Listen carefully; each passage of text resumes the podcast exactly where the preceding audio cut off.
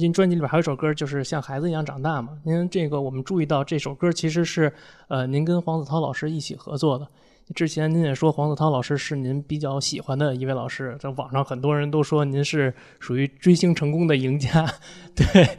这不知道您怎么看？就这次跟黄子韬老师的合作，黄子韬老师呢，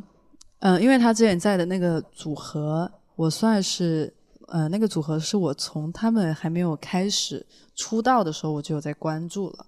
然后当时呢，我看到就是黄子韬老师，就我觉得他打武术特别帅。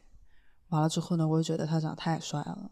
然后呢，就是 rap 也就是很好，然后就是又很沙雕，就我就觉得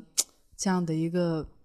偶像可以给我正能量。然后认识他了之后呢，更了解他这个人了之后呢，我觉得他是一个很耿直的人。然后嗯，他真的是一个大哥哥一样，给我们给我们这种小妹妹很多温暖跟建议。也是因为这样，所以我就觉得，嗯，我没有喜欢错人，就是我这就是我喜欢的偶像没有喜欢错，嗯，完了之后又有机会见到他嘛，见到他了之后，我就觉得人生第一张专辑，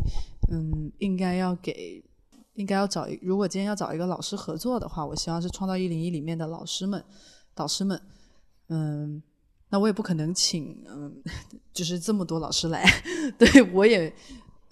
我也，呃，环球那呃，有可能头会疼，